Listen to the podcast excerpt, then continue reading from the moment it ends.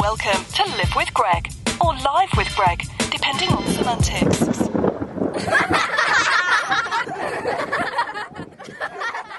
We rolling? Both. Are we rolling, Jimmy? both? Yeah. All right, and Marc. That's who we're with. Our third episode of Live with Greg together. Yeah. And I'm here with my co host and co producer of Moped Outlaws, Marc Wendt, dear brother, friend who's let me into the intimacy of his life, and I've allowed probably a little bit more than others you to be in mine. I think I hold back a lot, but this isn't about me, this is about you. Yeah, and I'm here with my my good friend Greg, who I've known almost longer than most of my other friends, and who I've been friends with for decades. Yeah. So, and my co-host and producer, um, and um, all-around confidant. Yeah. Yeah, so that's why one thing that kind of uh, sparked me about doing this episode with you is now we've been doing Moped Outlaws. We're almost finished with our third season. Yeah. And I was wondering um, what irks you about working with Greg? What irks me? Yeah, not a lot. Um, sort of hard to think of. Well, I guess the best way to answer that is to say what kind of used to irk me, but I've grown, um, you know, desensitized to, and I've got this hard shell. No, no, what what's really going on is there's there's aspects where I feel your pain come through, and because of my um, own biography and my tendency towards empathy and maybe over um, like codependency things, I feel what others feel in my field around me, and often that's a, a trigger for me to try to soothe, protect, shift, fix, control. And so when there's pieces that you tap into that I see as like um, cultivation of the negative or the dark impulses in the world, the death forces or the decay forces, that triggers that that sense of, of um, intensity for me and wanting to like not experience that and wanting to soothe. And so sometimes, you know, um, that irks me because I don't want to experience that. I want to control you. I want to have you not. But over time, I've learned that well, if I just lean in a little, I might learn something. I might find something out about um, you or about the thing that I'm perceiving or what's happening in the moment, and gain more insight, gain more wisdom. And so, what I try to do is just. Um, you know, clench my jaw, hold my breath, and ignore you. No, How's that working out? I need to go to the dentist. No, I'm just kidding. Have a bite guard yeah. 24 7. Oh, I'm seeing Greg. Oh, That's not real. This is just me joking around. I like it. But, you know, honestly, the thing that happens is that I get the mo- I mostly I worry about you. I worry about you falling down some dark hole when I'm not around to be um, shine a light in the hole to remind you that I'm here and that love is real, right? you know, D-U-M-B love. What? D U M B love. That's a reference I'm, that's kind of going over my oh, head. okay. It's But a I song I made up long time ago. Oh yeah, yeah, yeah, yeah. Dumb, dumb. Yeah, got it. Love is real, huh? Yeah. So, not much irks me. I find it funny and entertaining, and like there's this fascination you have sometimes with um, things like The Exorcist or telling your story over again about how you you made a deal with the devil and how and there's this part of you I think that um, self sabotages by fixating on that resonant frequency.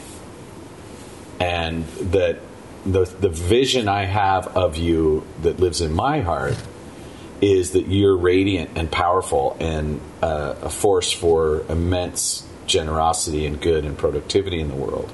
And what we see in reality is that you are like you're producing massive stuff. You're producing this show, you're producing our show, you're producing other shows, you're producing work for your clients, right? You're producing energy to be a father in your life. And so the evidence, if the observable evidence suggests that you are moving in a very positive way in your life. And I know that sometimes from a mood standpoint, that's not always the case. Yeah, I think yeah. I want I don't want blah, blah, blah. I don't want this to be about me. But yeah, you've hit on something where I think sort of my overall frequency is doom and gloom. Yeah. And uh, We talked a lot about it at one point. yeah. And um, there's something in it for you. It's a place to hide, and I think it's a place for you to hide from your greatest potential good, the true capacity that you have for good. Okay, one of the things you brought up was how feeling these feelings of doom, darkness, shadow, they're uncomfortable. And a very human reaction to that feeling is for it to go away in some manner, mm-hmm. which brings up addictive elements, things that do change our chemistry that we can get addicted to. I'm addicted to breathing. Well, I recommend you look into that because there's a program for that. There's 12 steps. You can, you know, first is to recognize that you're powerless to not breathe. Make amends to the people that you breathed into onto um, that day you didn't brush your teeth. Um, all right, so I don't know if you heard about what is currently resonating in our school district here in South Marin in a racist video that went through one of the high schools. You said something about it a couple of weeks back, but because I don't have children, it's not. It's not. I'm not aware of it at, at a high level. So, Right. do you want to remind me? Well, so this video was made by some high school students that's very racist and hurtful, and it was circulated through social media By them or by Yeah. someone else? by them, and then I think it like social media can catch fire, and then it's passed on and on and on. But it was very, it was very widely seen. Have we hung them on the cross of their white privilege yet? well, so here's the thing: is I think for me, there's an element of I want to be uncomfortable now, and I want to meet with people in a, and I want to create change to our school district and system, so that we no longer have incidents of reaction to something that's nefarious. Instead, we have systems of healing where it won't be experienced, hopefully, in the future. And I think part of like what you just touched upon, and I think what you and I have learned a lot about with working with Bridge and other people of her kindness that shares knowledge of being anti-racist. and black, Healing- and yeah, what it- healing ourselves, It be yeah. black. Yeah, not okay. Um, is to be uncomfortable, like to. I forgot my point to a degree, but here's the thing: like I listened to people speaking to the board meeting for like 40 minutes. They each get three minutes apiece, so that's a lot of people speaking. And one woman that really stays with me is uh, this woman who was going to high school at TAM in the 60s. And here we are, 2023, the exact same thing's going on. She's like, what, what are you doing? And I think part of our white privilege is we react to something, kind of like the whole Black Lives Matter, you know, marches that happened during the COVID thing. And then, oh, we did that. Like we check a box and move on instead of staying in the discomfort, staying in the hardness, staying in the pain of the reality and really healing the elements that are creating that reality. Yeah. I might be fooling myself, but a part of what I believe my reasoning is for being in shadow and gloom is what is the creation of this so that it can really be healed. It's the creation of this so it can really be healed. Yeah.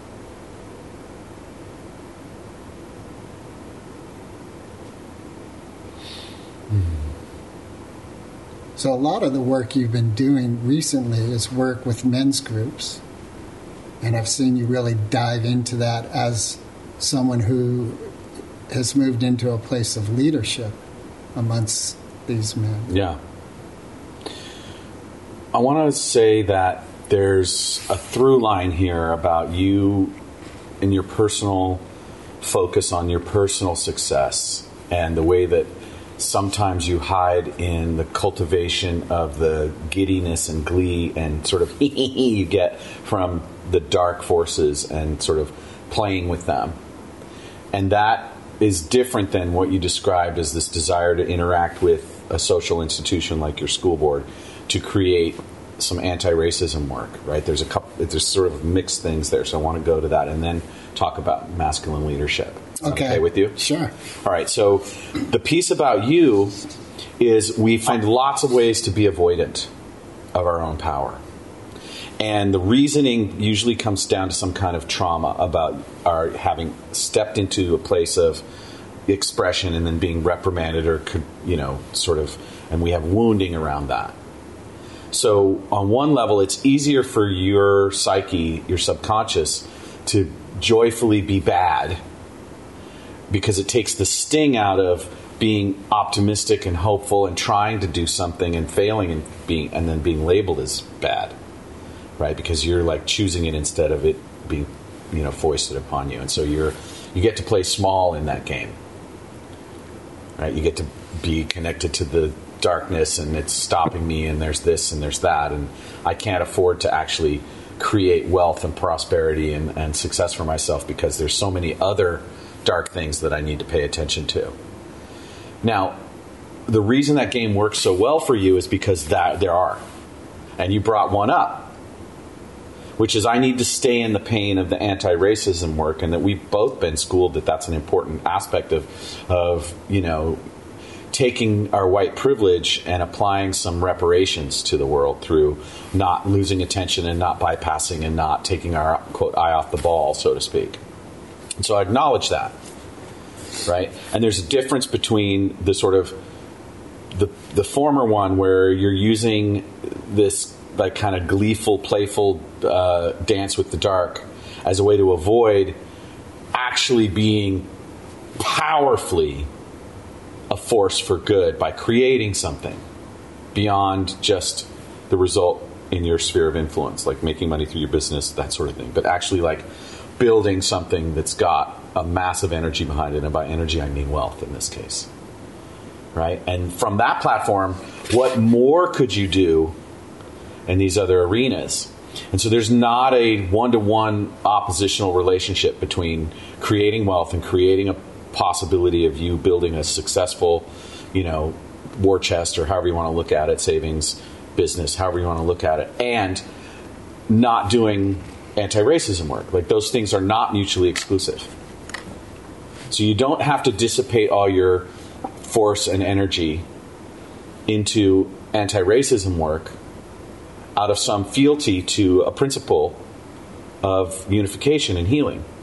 You can do both. You can walk and chew gum at the same time, right?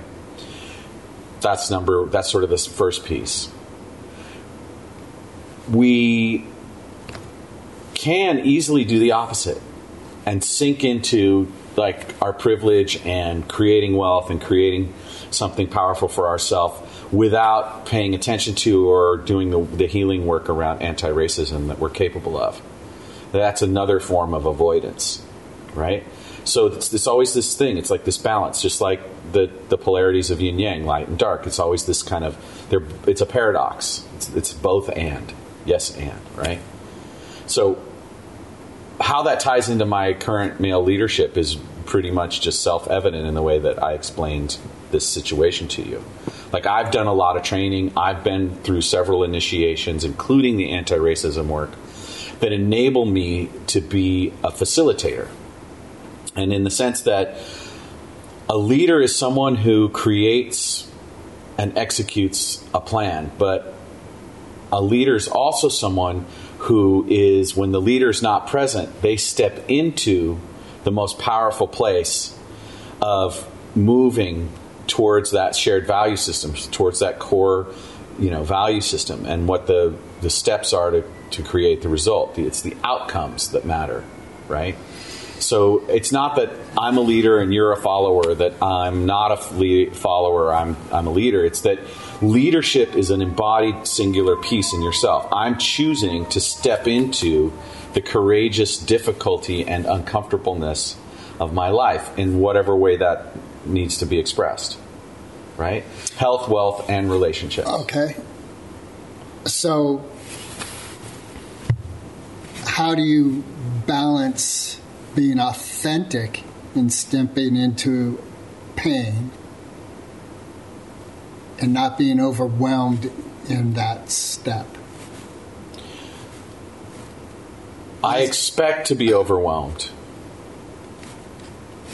One of the things that the stuff I've been doing in the last couple of years with the All In CEO and the All In Man program is this idea that we can actually handle more sensation than our mind thinks that we can. And that's both physical, emotional, and then energetic, which is kind of an abstract concept. But so I don't expect to be overwhelmed by virtue of the fact that I expect to feel too much sensation. And every time I've approached that and moved through the threshold, I found out that I have more capacity than I think I do. So, stepping into a, a challenging situation or receiving a challenging, you know, question or feedback about myself, I can have grace in that because I know that I'm capable of more than my mind thinks I'm capable of. Right? Even in, let's say I said something stupid on this interview, or I said something stupid to one of my teachers. I might really spend a lot of time and energy thinking about it after the fact and being hard on myself about it after the fact. Whereas now I just recognize that that's where the growth is. Like suddenly now I have more awareness, more wisdom as a result of having made that error. And now the question is do I have to make the error to gain the wisdom? That's debatable. And on some level, living is hard, right? Pain is how we learn to a large degree. But it's not the only way. And that's the, the sort of the what I see as the fallacy of the last 2,000 years of civilization, which is this modality that dominates Western culture that suffering and pain are the pathway to liberation. That's just masochistic. And it feels like to me, based on what I've read, is that that's perpetrated on us by a group of people who want to continue to have us self repress. Because we only feel deserving if we go through the struggle. We only feel like it, it, if we're if we aren't fighting, if we aren't in pain or we aren't suffering, then we aren't doing what we're supposed to be doing, and we aren't deserving of whatever bounty, whatever wealth comes to us. And I don't think that's where God created for us. I don't think that's necessary. Like I it's hear- unavoidable, right? but it's not necessary. When I hear they, I have come for myself to a realization of there's a detachment. Like it's not my problem because of them.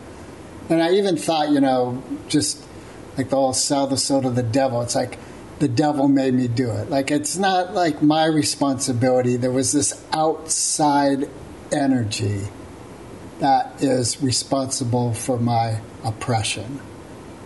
And what I'm currently of the mindset of is taking full responsibility for my oppression.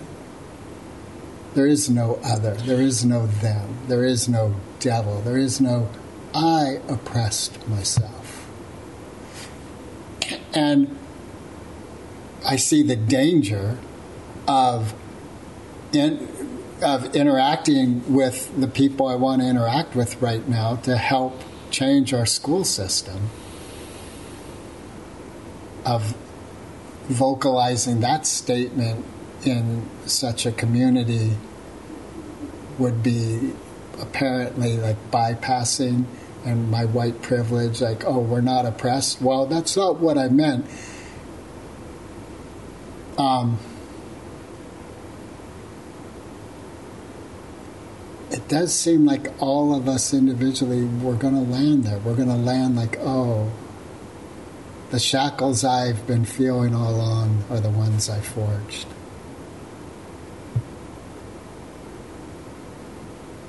Hmm. I think the word some goes at the beginning of that sentence. Ah!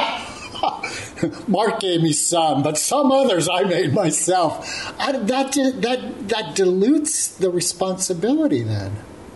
No, it doesn't. I, I don't understand. You're still 100% radically responsible for your experience. And there are people who are oppressing you.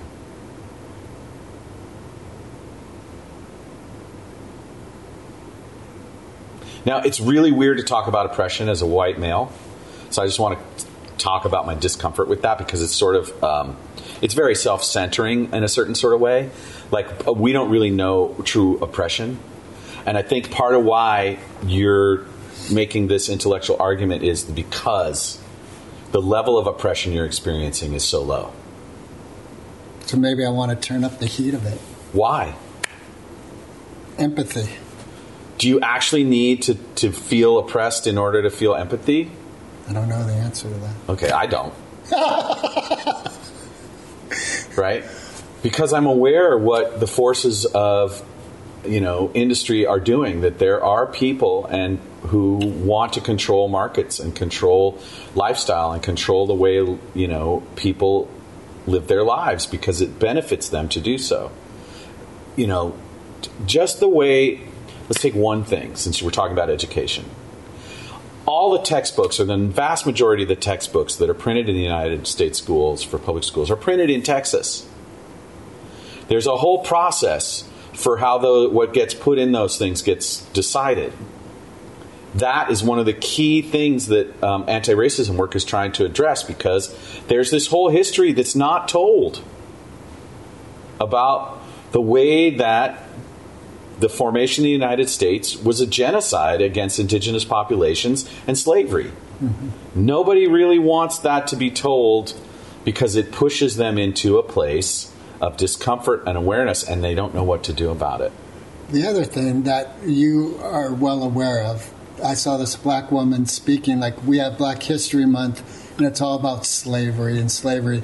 There's nothing about our glory and I think that's another aspect of healing racism is the voice of glory for people of color to, to learn about that as well as the horrible oppression and the amount of wealth and power that was generated from slavery. So, yes, we need to celebrate BIPOC culture we need to have the history be told of all of the innovation. Like the first heart surgery was performed by a, a, a black heart surgeon, right? There's all sorts of elements of this that have come through our awareness now. And it needs to be taught at the grade school level who, you know, who invented peanut butter, you know, all of the different things. Mm-hmm. And that will start to heal the process as well, right? So, in your work of leadership and masculinity, um, what do you personally regularly practice that is leaning into discomfort and pain? And is that a part of what you do as a part of your masculine embodiment? Well, my personal practices is what I'm hearing is the sort of the foundational question there, right? And and then how does that support this idea of masculine leadership? And masculinity just generally. Got it. So uh, my my understanding is that masculinity and femininity are energies, and that I have both, and that I have a choice, I have agency about where I want to be emotionally, physically, and you know intellectually in that framework. And so for me, there are times when using what might be considered a thing that's feminine, i.e., softness, empathy, you know, consoling someone, is a form of masculine leadership because I'm not stuck there. I'm, I'm applying a intention towards an outcome, right? And I'm allow- and so being in the full spectrum of be- of what it means to be a being in a body, not just fixating on masculine leadership, but as a, a way that I've personally chosen to cultivate masculine leadership in my life more and more because of the there's a kind of father wound that I have in my life, and I don't want that to dominate my responses anymore in the way I react in certain situations. So I expand my ability to sense, have sensation. And so some of that sensation we could talk about as discomfort, right? What I noticed is that when I get beyond the mental barrier, when my mental toughness reaches a certain level, I don't, it's not suffering anymore. I have, I find joy in the accomplishment or the perseverance or the engagement with the discipline, right? So I live in Northern California. I'm I have a pool. Hallelujah! I'm so blessed, right? And not only that, I have the money to buy the chemicals to keep that pool algae free, and I don't heat it. So that gives me the opportunity from around middle of October through February to have a kind of cold plunge in my house. Now it's not an ice bath. It's pretty close to it. But it's cold. it changes those, my mental and physical state, right? Mm-hmm. So when I first started doing that, I had a lot of fear. Like, oh my God, I might have a heart attack. What, you know, what's this going to do to me? Is my girlfriend going to find me in the pool when I come home, right? Or when she comes home? Like, but over time, I actually relish, I, I relish the sensation, which I used to fear or I used to have anxiety about now I experience the memory of what happens when I do it. So I don't experience it as um, a challenge anymore. I experience it as a benefit. This September, I did a 21 day practice, which involved kind of dietary restrictions and physical challenges and those sorts of things. And what I got close to in that, which was new for me, the first time in my life, is the enjoyment of being hungry, right? Instead of the sense of oh hunger means i'm going to like pass out or i'm going to feel bad or i'm going to you know something bad's going to happen my emotional attachment to eating shifted through the practice of fasting. And i've reached a kind of equilibrium where i'm like oh i actually enjoy not eating the things and i'm not suffering about it. So part of it is what we think about we bring about and what we feel becomes real. So when you take that concept and you use your ability to be in your mind with your will and use your will to guide the thinking, then you can transform your experience, your whole experience, first through that process of what the vision you hold for yourself. What are you committed to? What are the results you're committed to? Who do I have to become to have those results? I have to become different. I have to have a thought process that doesn't relate to things like, oh shit, but like, yeah. All right, so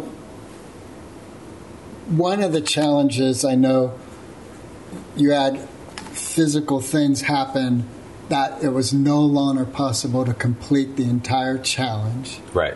Did you experience depression in that immediate letting go of that challenge? No, because I I had breakthroughs up to that point. So the the emotional dip or the depression that you're referring to is when we quit on ourselves. Right? Right. But it's different when you push through the perceived limitations of your mind and you challenge your body physically and you challenge your body and you challenge your soul and you challenge your, your mental framework. There's a point at which the body stops being able to lift the weight, right? After X amount of reps, the muscles tend to lock up and stop, and you can still do a few more reps. And if you take a few breaths, you reoxygenate, you can probably get one more even. Like there's a layer at which your will and your thinking becomes the method by which the physical body's limitations are overcome. And we talk about these as hero journeys in our culture, right? We we we love people like David Goggins and mountain climbers and how, super athletes and all that stuff. So when I reach the level of actually breaking through the paradigm of my older self, of the the mental framework and the physical fatigue framework that I had as my you know what I thought were my limits, everything beyond that was a place of non regret. If I failed, in this case my Achilles heel, then it wasn't because I gave up on myself. So you don't experience giving up on yourself now. Well, I do in other arenas, You do. but I'm aware of it. And I know the difference between giving up on myself when I could have done better and having a mental framework that goes with oh that's going to hurt or that's not going to work or i'm afraid of what will happen or that i you know where you're basically deciding the outcome before the outcome uh, the result occurs So how do you manage the consciousness of giving up on yourself? well i don't throw in the towel So you're like, okay, I I fell way way short of what I wanted. You feel depression? I don't feel depression about my own actions usually, unless I do actually make some kind of misjudgment or I say something that I might regret. Right? Um, the depression I feel is mostly when I witness something in my social sphere or in the greater social sphere that is a part of the human shenpa, the human condition of unconsciousness, right? And I feel sadness. But one of the things that I've cultivated for years is this in this book by Chogyam Trungpa called the, in Shambhala, The Sacred Path of the Warrior. And what he talks about as part of the warrior archetype in that book is this idea is that there's a certain point you can reach where the courage to come out of your safety zone, where you're coming out of the cocoon, as he calls it, of of myopia, of just living in this kind of safe little space. Outside of that zone, there's all this freedom, but it doesn't feel like a victory lap or like you know a Rocky movie.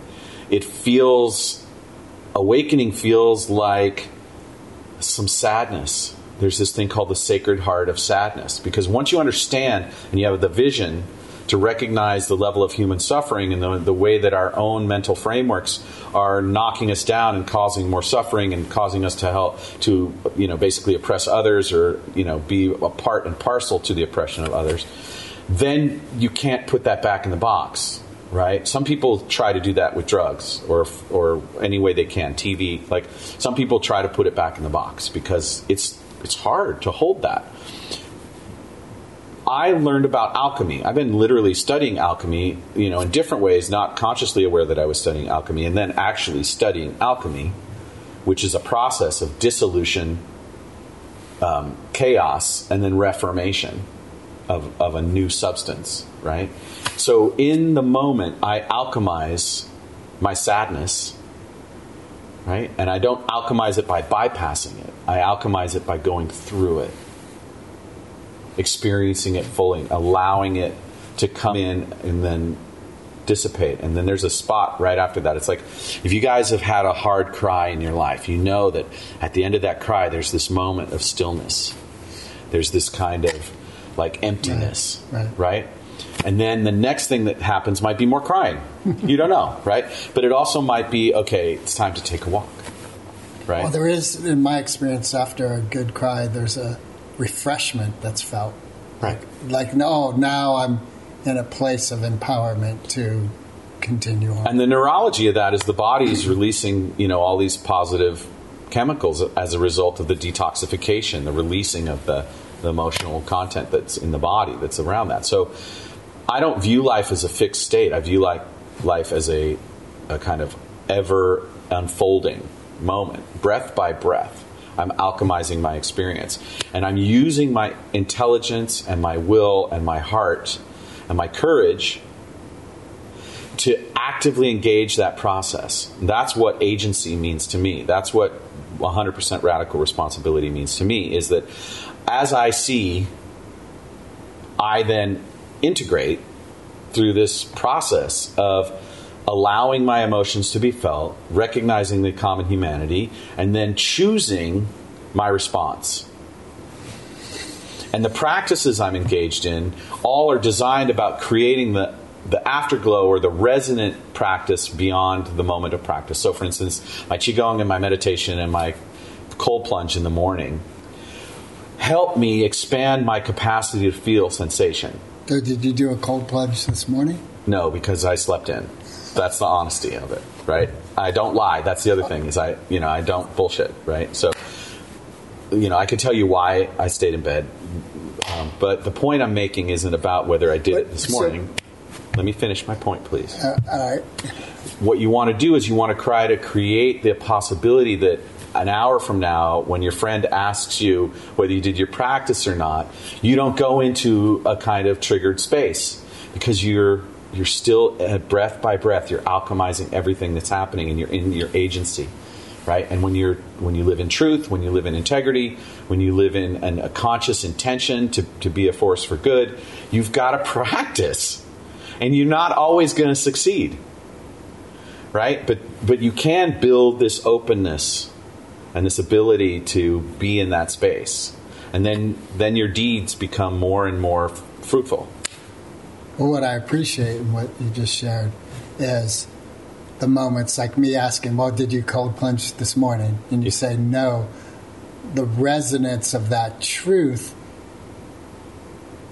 is moved through quicker than if you're avoiding it. And then I ask you, and then you get upset, like, That's not what I'm talking about. You know what I mean? yeah So I definitely appreciate that there's a element of consciousness that allows one the truth of the moment with more ease. And sometimes that ease is like, oh, this is a fucking uneasy moment. right right well and that's that's what you practice for right yeah, yeah so back to this thing about the school board right. your perspective as a parent informs a desire to want to do that Well, it's, it's really coming, it's not as a parent, it's as a person. Like, here's this whole community in pain, and I'm a part of that community. And part of the pain is that people like me have just walked away for it for ever. Right, like you said, the woman's been there since the 70s, and she was like, hey, why hasn't this changed? right. The 60s. Yeah, Why hasn't this changed? yeah that's 60 Why hasn't years. it changed, Greg? because it's painful. It's hard. There's an element of the privileged white people of Marin County taking a breath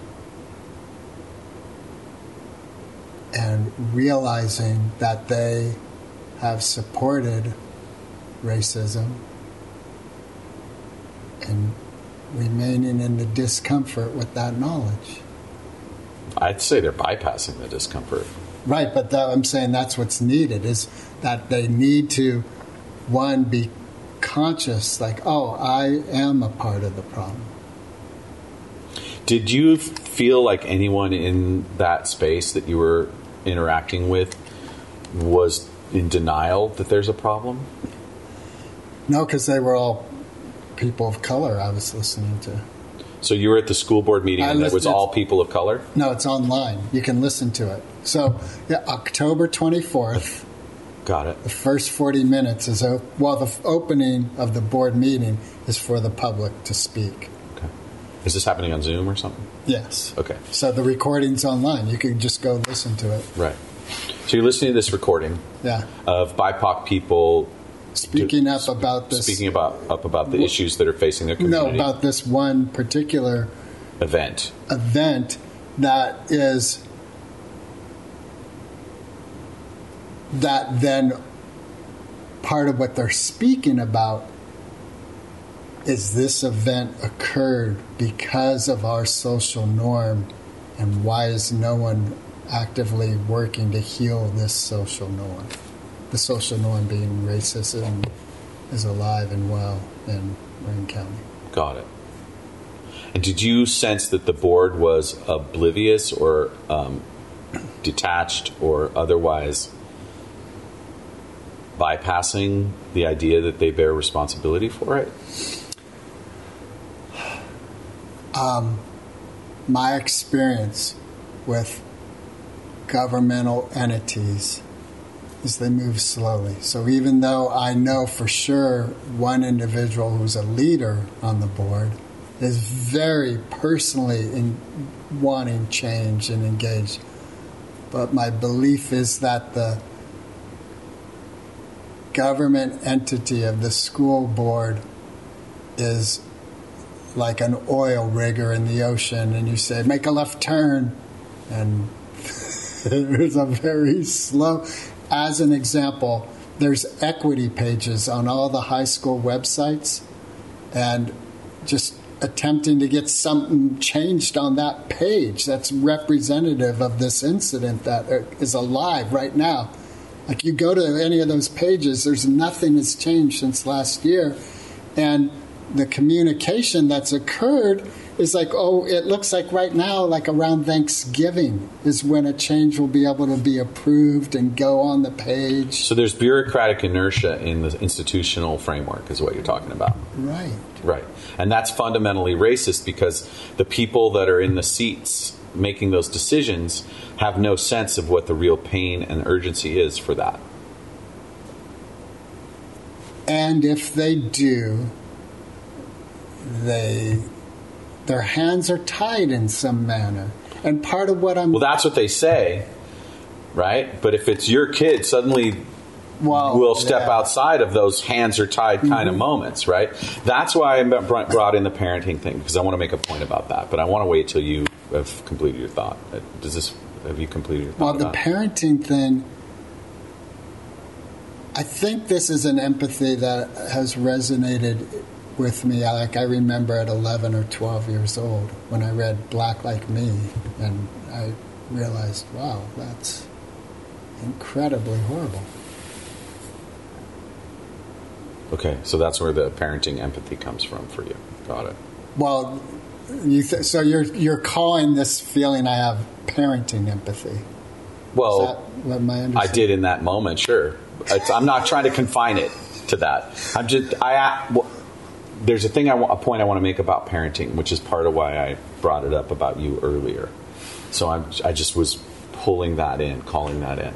And what you said was you remember being young and reading this thing, and your school board that you live in, in the community you live in, which is predominantly not people of color, which has potentially has sympathetic political statements that they make, but their actions are bogged down in the cultural inertia of bureaucratic changes in this era of safety and like non non triggering, non canceling kinds of things, and also liability and lawyers and all of the things Yeah. that are sort of holding us back.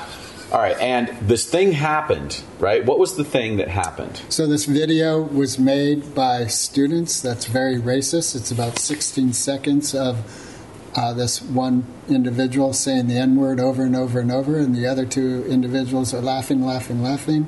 And it was made on school cameras and There- stuff. no, so it was made on the phone. It was made during the summer off school campus, but then it was thrown on social media and went around. And part of what is brought to consciousness, if one sits with this, is the individuals who made the video threw it out to the world because they knew there was an acceptance to it. It wasn't like oh, this is bad that I made. This is not going to go well. It, it, there was like, ah, this is funny. Let me throw it out there. So um, that's the consciousness that's alive right now. So the point I'm going to make is that it, it has nothing to do with the school board. That the, the root issue is about the parents of these children. And that the issue is that the shift actually happens in the way that you interact with your progeny and the way that you act as a person when you raise your children. And that by, we we tend to have this sort of mentality of the kids this responsibility of the school, and you should be educating our kid. Wait, let me finish. It's very hard for me I, to let I you know. I know. Just stand by. Let me finish Okay. my point. And that that's where the locus of most of our attention needs to be. Right? It's not that we don't want to put any attention there. I can count to five too. the parenting is the ultimate locus of the impetus of this, and the the provision of the phone, the non-observance of what's on the phone, the idea that the kid has access to publish something like that, and that the, first of all that the kid who said the thing is not being held in enough of a loving embrace of parenting that he knows better or she knows better. And I think that's where where attention goes on this issue. It's Right. and asking the school board to respond to this thing is a bit it's a, a high level expectation. We can do better with our education for sure, but having this issue become the school board's issue is the wrong approach. No, because that happened on school grounds. It affected the school environment. And there was a teacher at TAM that was physically injured because of trying to break up a fight that was happening around this video. And so here's the other thing of it. Um, we have entities that we've created, we collectively have created, such as a school board, such as a mayor of a town. And in this particular instance, the school board is being asked to be accountable for change in the system that brings the education you're talking about to the people.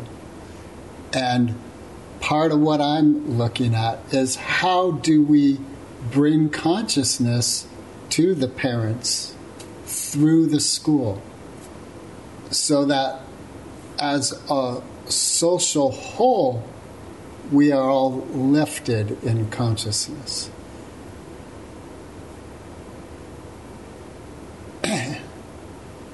And and that is where I think we have a great opportunity to be leaders in educational system changes that bring consciousness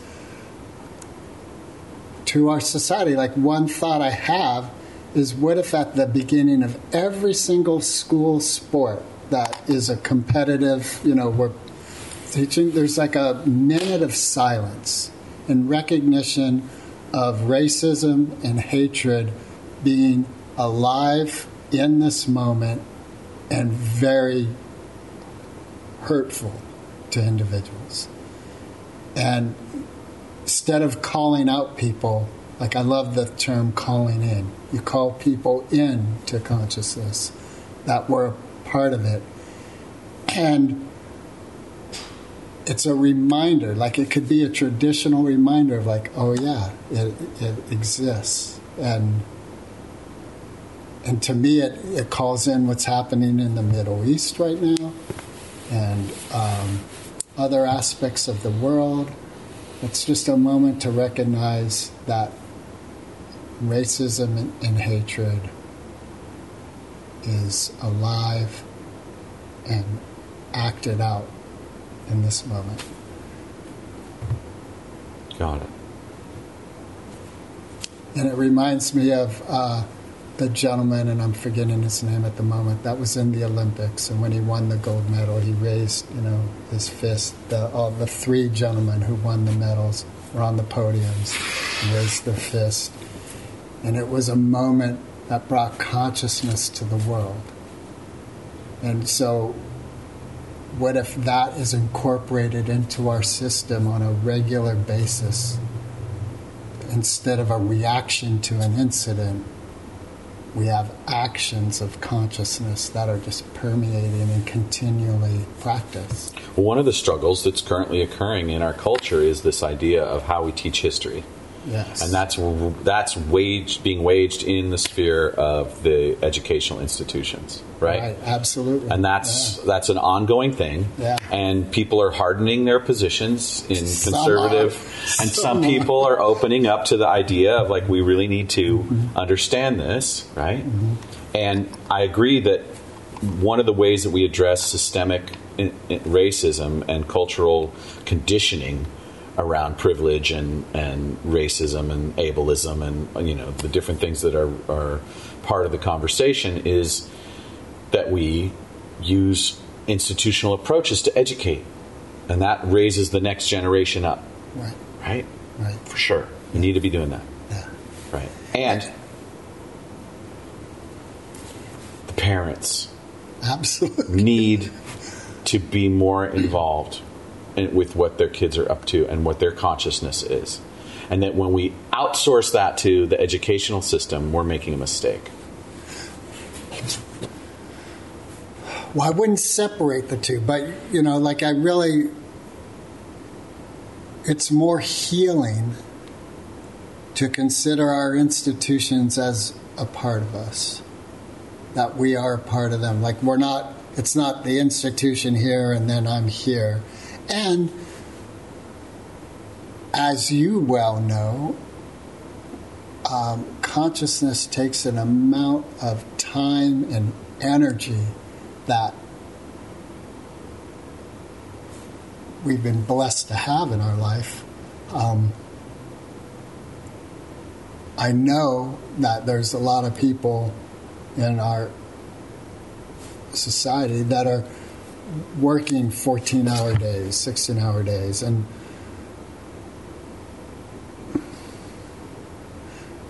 part of the challenge of us human beings is how do we call in in a supportive manner? And like you've you know you and i had a conversation once where you felt like there's times where i just dig into you like where you're already feeling vulnerable and i'll say something that's you know like slamming it even further and it hurts it's not a and and what I appreciate in that conversation we had is you came up with a way to bring that to my consciousness because part of what I shared with you is I'm not conscious of it. Right. Seems like that. Can you tie that into what we're talking about a little better? It seems abstract to me at this point. Um,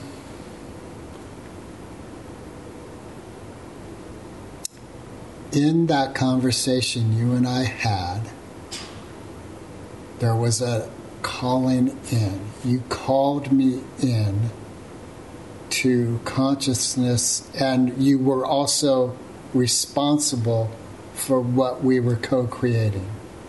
We co created a way to communicate that lifted us both up. I wasn't the bad guy in the situation. I was an active part of the situation, and you were an active part of the situation. So, part of our healing experience and train of thought is um,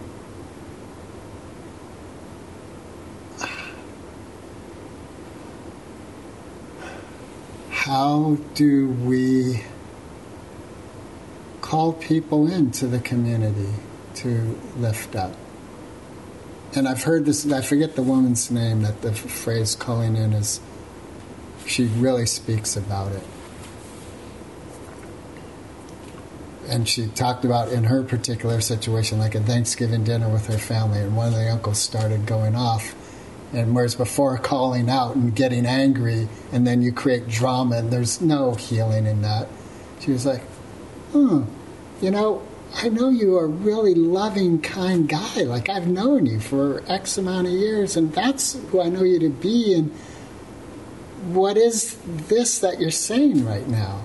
Well, in order for people to be able to do that, they have to heal their inner trauma. Because in order to have the bandwidth, to have the capacity, to have the ability to move through the trigger, to alchemize just the anger at the person's ignorance being expressed, or our perceived ignorance, because ultimately it's their opinion, right? Who are we to judge on some level?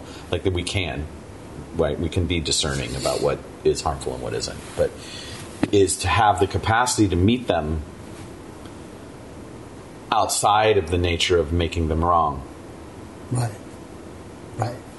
And that's what calling in is it's restoration of integrity.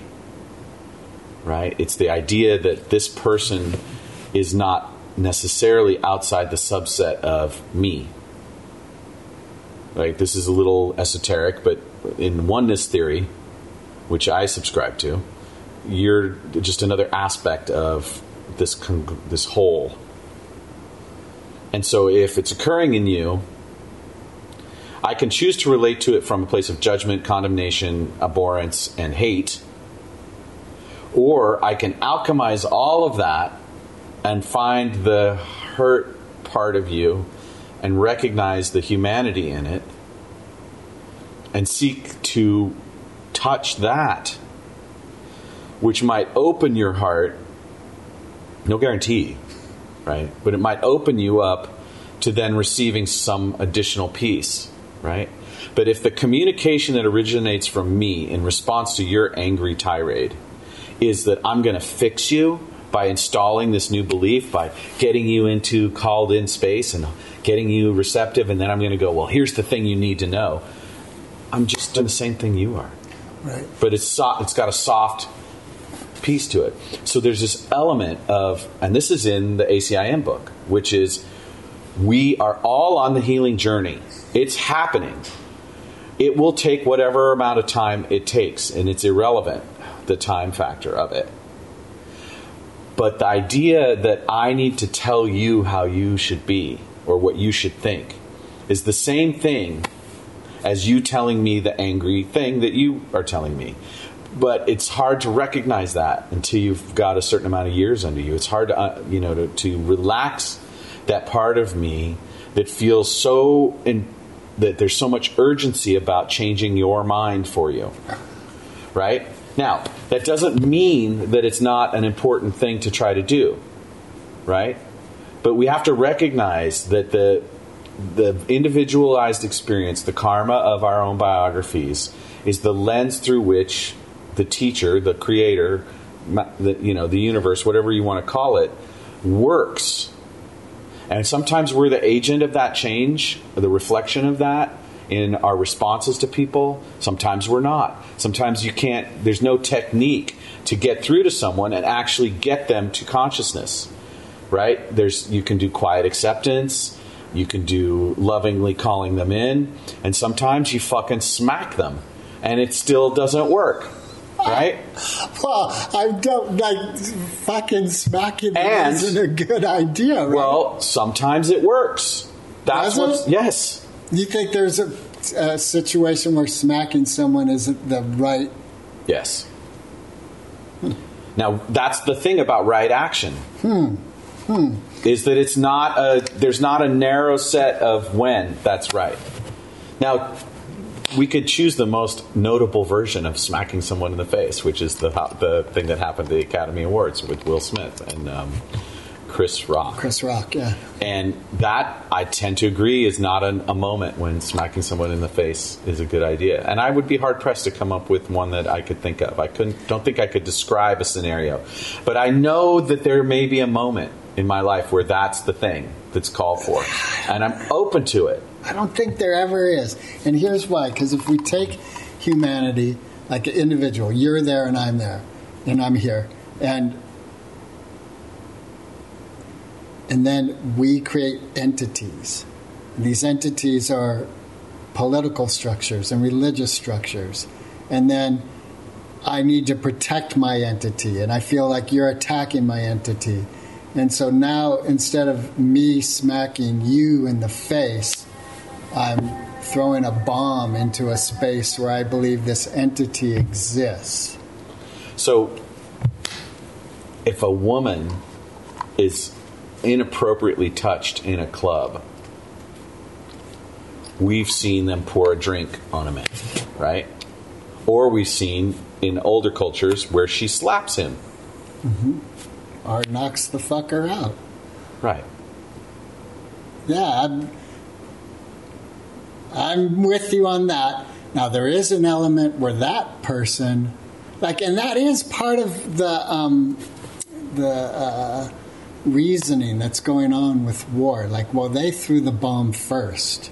And after, you know, 10 bombs are thrown at us, we're like, fuck it, we're throwing a bomb back. And that's where it does seem, and I want to respect your time, so I'm checking the time. Well, we got to wrap up pretty soon. Um, um,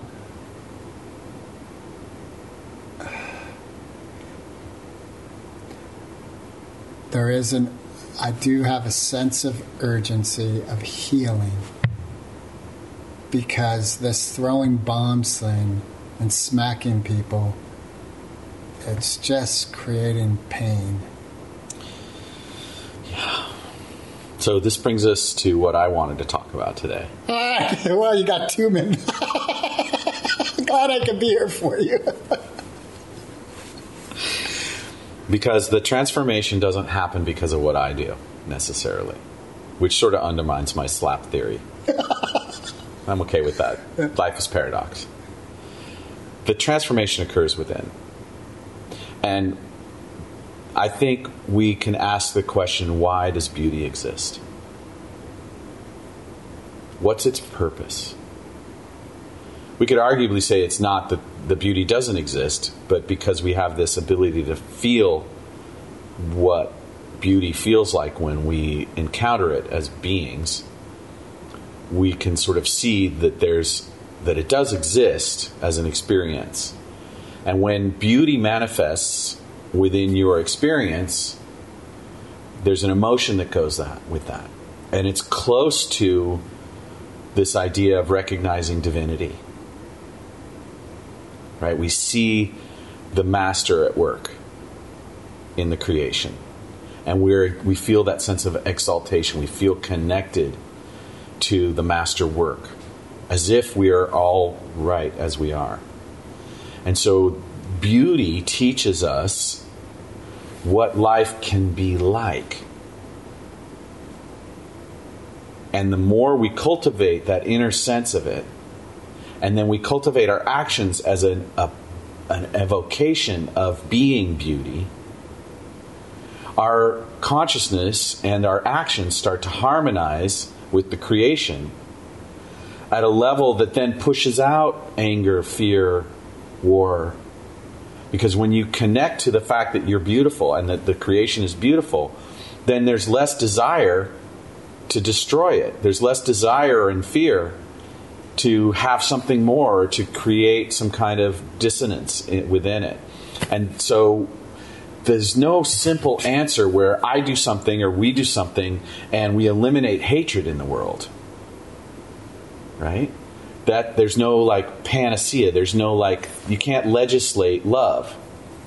No, Just- but and you can't you can't punish people for hating and create less hate. But can you create, can you know only love within yourself? If you didn't know anything other than love, you wouldn't know love because there'd be no polarity there. Can you live a life without polarity? Well, you probably can, but we're not doing it. I believe that it can happen, but we aren't living that way now. That's not what earthly existence is for. It's not we're not here for that. We're actually here to grapple with the paradoxes of it all. Right? So, wait, you wanted to talk about beauty? Like Yeah. that was. Yeah. And why beauty exists. And I I knew it would come, right? It's, and the cultivation of beauty, recognizing your beauty. Now I don't see you for the things that I'm f- afraid of or that I want to stamp out in the world, right? Like if I look at um, someone who flies the stars and bars in the South, and what I see is my anger about the history of slavery, then that eclipses all this other possibility within the connection there. So the calling in is the removal of the need for judgment, the removal of the need, hi puppy, the removal of the need to be in that state of resistance, anger, struggle, fight, correcting them, and recognizing that their karma has them in a place of ignorance, in a place where they don't see the beauty yet in fully. And I have a choice about whether I, ch- I interact with that. And on some level, they're teaching people to see the beauty of the world is the most manifest way to disintegrate the toxicity in the world. But shaming them about their toxicity doesn't help. Do you think that um, disharmony and discordance is important in musical structure to create tension and then the joy of release? And that's partly how beauty can be seen? Contrasts, polarity, sure, absolutely. It's part of the environment. Now, relativism, relativity, changes the observer's relationship to what, quote, beauty is. Right? So we don't have a unified beauty theory. Um, what happens when we do that is we narrow people down and we put them in boxes and we collapse the world of possibilities into a place where not everybody fits. Right? But seeing the beauty in the variety, seeing the beauty in the differentiation, not the norm, there's a whole lot more freedom and there's a whole lot more joy in that. It's, you know, and there's so many things we could talk about in beauty, like human beauty. We have these norms about weight and sizes and, and you know, how you wear your hair, whether you're of a certain um, type of lineage, right? Um, there's particular practices by cultures that don't want to have children result from outside of the genetic framework that their culture is mostly built on right? And then there's cultures where variety is the spice of life, and people don't care about that stuff. And and the promise in in, uh, in what the imagination of what America is is this idea of that place. And this is embodied in a Prince album called The Rainbow Children, which is this idea is once we free ourselves from the constructs of hatred and the myopathy of differentiation and judgment, there's a freedom that shows up where we all get to be beautiful. Right? But when we start to make conditions on what's beautiful, we start we all start to lose connection. Right? But like the context right now is that there's um, a war going on, and it's commonly referred to in the media you know, it's November 1st, 2023, and the Israelis are fighting Hamas, and there's all kinds of things going on there, including uh, genocide and, you know, depopulation, all those sorts of things. So, what's the beauty in that? I think we should end right there. I know you do. Well, The beauty will be when it ends. We'll feel it. We'll feel relief. We'll feel gratitude. We'll feel like, thank God the human beings stopped doing that. And that, that's not saying it's a good thing, right? no, but I do feel like there's an element, like even coming back to our school, like there's elements I know with you personally, and you know me personally, that we've called are not beautiful in our life. We want them different. And the human joy of celebration is when it is different. Yeah. And I do feel, like you said earlier, that ultimately that's an interchange. Right.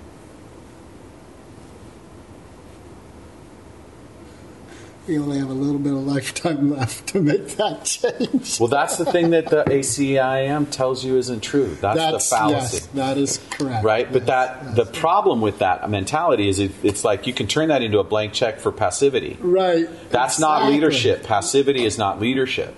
So there's this paradox of how do I apply urgency to this intensity and at the same time be in the recognition that if I fail, it's not going to.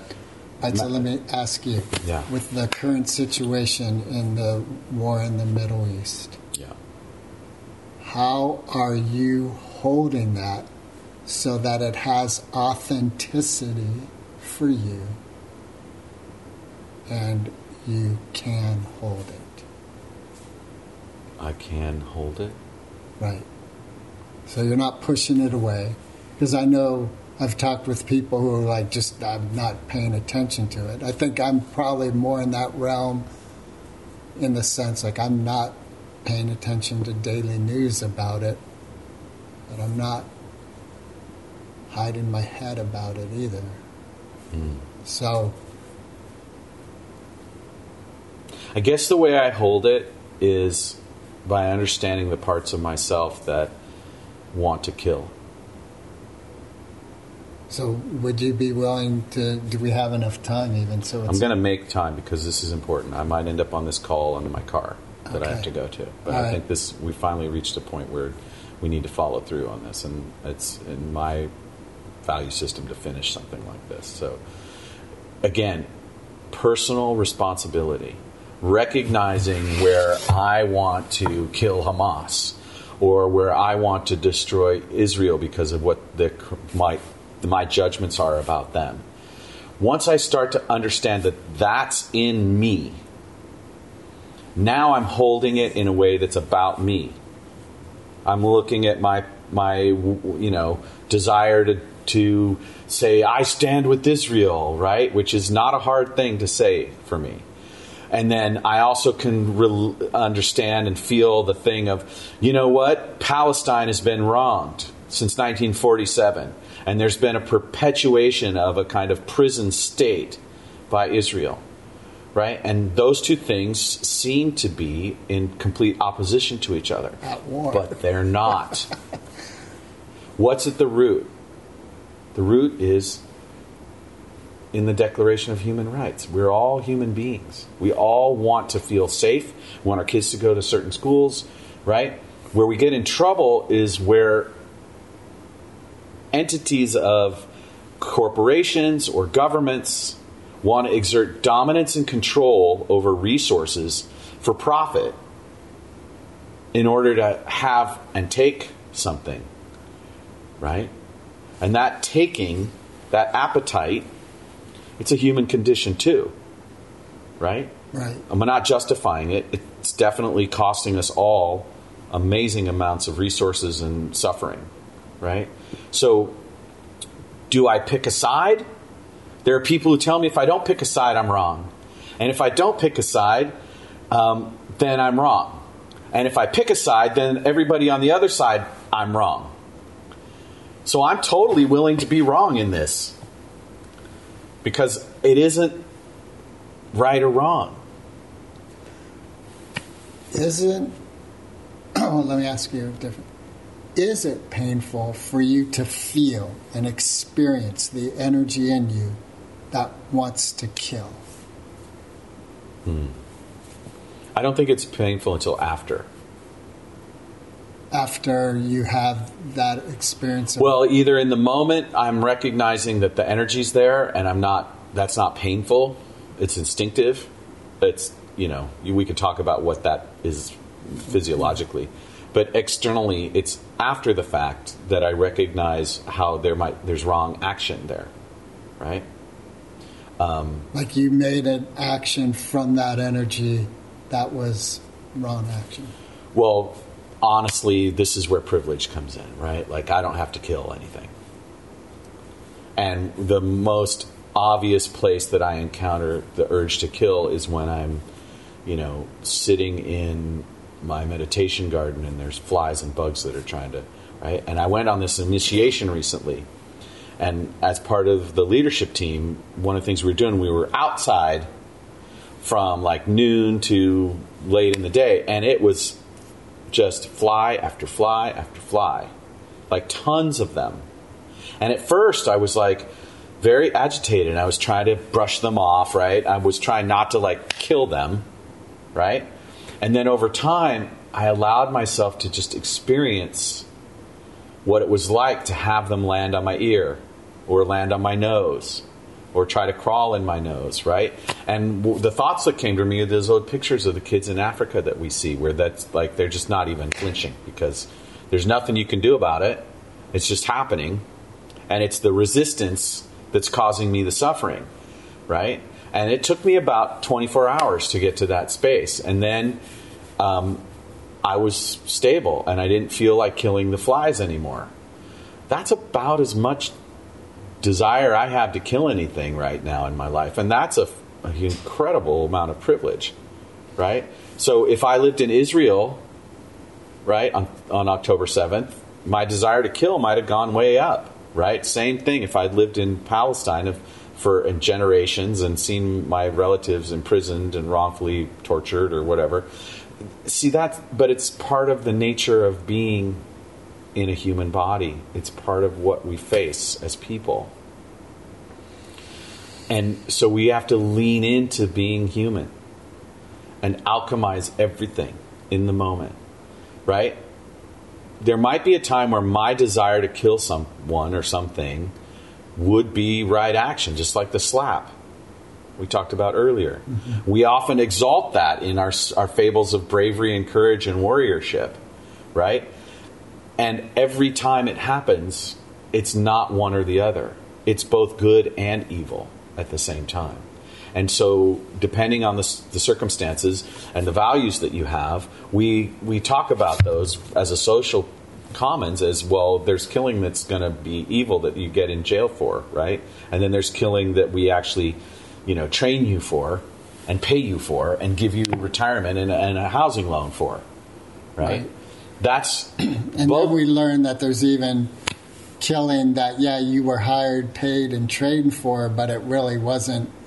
Well, wasn't righteous. Wasn't righteous. Wasn't right. looked upon by the right. world as a good. What a two things occur to me. One, the conversation we recently had with actually our episode that went live Monday, um, where we were talking about. No, it wasn't it was the previous one about forgiveness. And, you know, we talked about murder, and I was saying, well, you can forgive that. Like, you, you can, you could see that as that moment, that was a mistake, but that isn't the individual as a whole through the whole span of their life, which is a very difficult thing from what I'm hearing from people just as like one can think like, well, the flies, you just like, you know, just sit with it. Like it took 24 hours, but that's what it took. That's what it, that experience took 24 hours to come to. For me. Place. Right, right. Maybe it's not noble that that was what I did, though. By the way, this is just my experience. No, but it, the, the nobility is your willingness to have that be the goal. Like you weren't going to try to change your environment. You weren't going to try to kill every fly in the vicinity. Oh, but I, every time one of my partners walked through the space, the door where I was staying, I said, "Make sure you shut the door." yeah, for the first twenty-four hours. No, after, after that, it was the whole time. Like, uh, make sure you shut the door, right? Hmm. I don't quite know where this is going. We we kind of do have to land the plane at this yes. point, and I just want to bring it back to what great questions you ask. Your willingness to take me and our viewership to places that are uncomfortable so that we might uncover some gem, some aspect of the human condition that brings us into greater understanding and wisdom. I think that's beautiful. Thank you. I don't think I'm doing anything. You're, we're just walking a lot of paths together. Right. well, brother, Love. We Love you too.